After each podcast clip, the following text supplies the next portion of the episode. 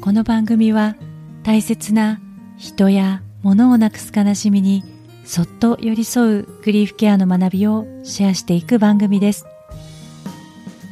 グリーフケアにまつわる本やエピソードをご紹介し一緒に考えたり感じたりしながら心の中で涙の種を大事に育てていくようなそんな時間になれたら嬉しいです。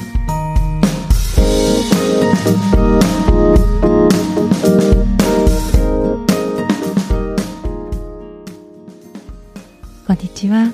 グリーフケア勉強中の今尾玲子です。先日どうしても自然の中に行きたくて北海道の森を歩いてきました。トドマツとかエゾマツとか針葉樹の森だったので背の高い木がうっそうと茂っていてその中を獣道のような道を歩いていると時折パーッと光が差し込む開けた場所に出ることがありました。そこには大抵大きな木がボキッと途中から折れて倒れているんですね。最初はああかわいそうにと思って見ていたんですけれどもよく眺めているとその倒れた木には綺麗な苔が生えていてまたその上に小さな芽が出ていたり小さな木が育っていたりしました。その時に以前に読んだ本のことを思い出しました。ドイツの森林管理官が書いた本で樹木たちの知られざる生活というノンフィクションがあります。世界で100万部以上も発行されているそうなのでお読みになった方もいるかなと思います。この本では森の中で木が根っこを通じてコミュニケーションをして助け合っていたり時には縄張り争いをしていたり今まで誰も気づかなかったような木たちの能力や樹木たちがある種の社会性を持って生きていることなどが書かれています。例えばブナという木は寿命は400年ぐらいあるんですけれどもその間に180万個の実をつけるそうです。でもその中から成熟した木に育つのは統計的にはたった1本なんだそうですね。それは実が落ちて育とうとしても動物に食べられてしまったりまたその実が落ちるところというのは親である木の根元なので光が届きにくいんですね。光合成できる量がすごく少なくて新芽や若い木たちはすごくゆっくりしか成長ができないんですね。でもそんな中で生き続けていけるのは根っこを通じて親である木から栄養が届いているからなんだ。そうです。そうやってなんとか生き続けているといつかその親の木にも寿命がやってきます。その時のことがこんな風に書かれています。でもいつか親の木が病気になる。あるいは寿命が尽きる時が必ずやってくる。そんな時に嵐が来たら降り注ぐ雨が樹幹をさらに重くして朽ちかけた幹がその重さに耐えきれずに崩れ落ちる。親木が地面に倒れる時周りの若木の一部も巻き添えを食らうだろう。一方生き残った子供たちには親がいなくなってできた隙間から希望の光が差し込んでく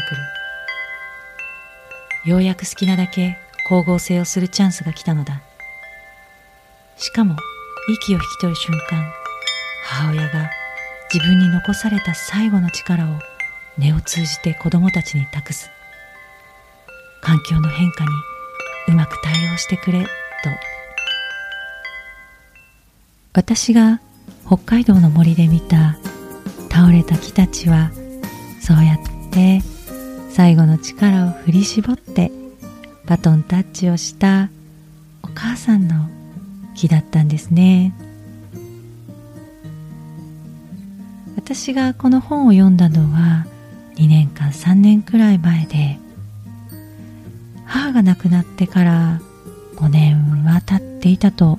思います。私自身はもうねピンピンしていたんですけれどもこの部分を読んだ時はうん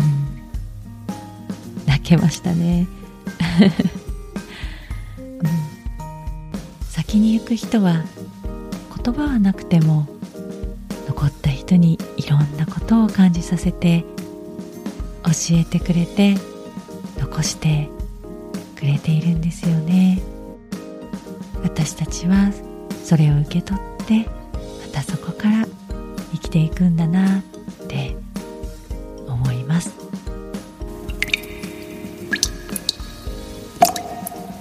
私北海道は一人旅だったんですね。冒険をしてるみたいでワクワクして楽しかったですし森をね自由にたくさん歩いてたくさん癒されましたただだ綺麗だねとか美味しいねとかあ誰かに言いたいなって思うこともたくさんありましたね楽しいこととか嬉しいことは誰かと分かち合うと多分増えるんでしょうね。実は私森を歩きながら今日ご紹介をした本のことを思い出してああの本にああやって書いてあったななんて感動しながら歩いていたんです、えー、でも誰も聞いてくれる人がいなくって、ね、だから今日はその時の感動をねシェアさせてもらって聞いていただいてありがとうございました、うん、反対に悲しみをもし分かち合うことができたら少しだけ気持ちは軽くなることもあるんではないかなというふうに思っています。このポッドキャストも実はそのことも願って感想やお気持ちを書いていただくフォームを用意しています。先日このフォームに初めて入力をしてくださった方がいました。ラジオネーム抹茶ラテさん。このフォームには2つ書く欄があってこのポッドキャストで紹介しても OK ですよというものと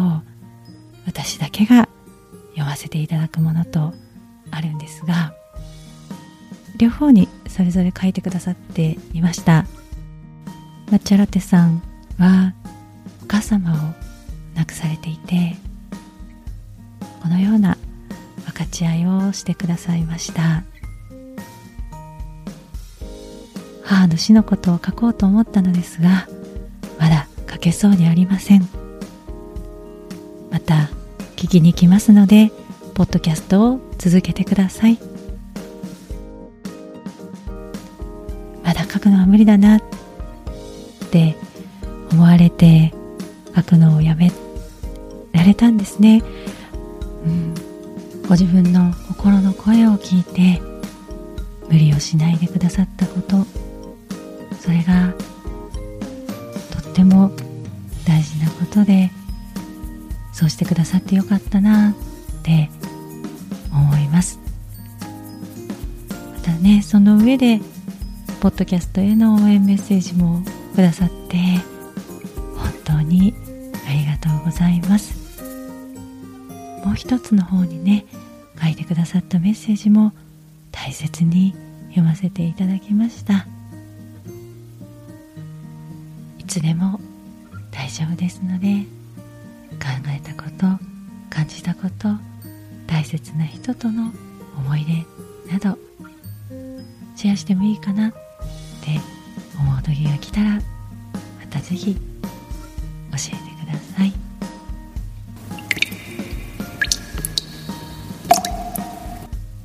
はい。グリーフの記憶。大切な人との幸せな思い出などをシェアしていただくフォームは番組詳細欄にリンクがあります。また私のノートの方にもフォームへのご案内や番組でご紹介した本のリンクなどを掲載していますのでよかったら訪ねてみてください。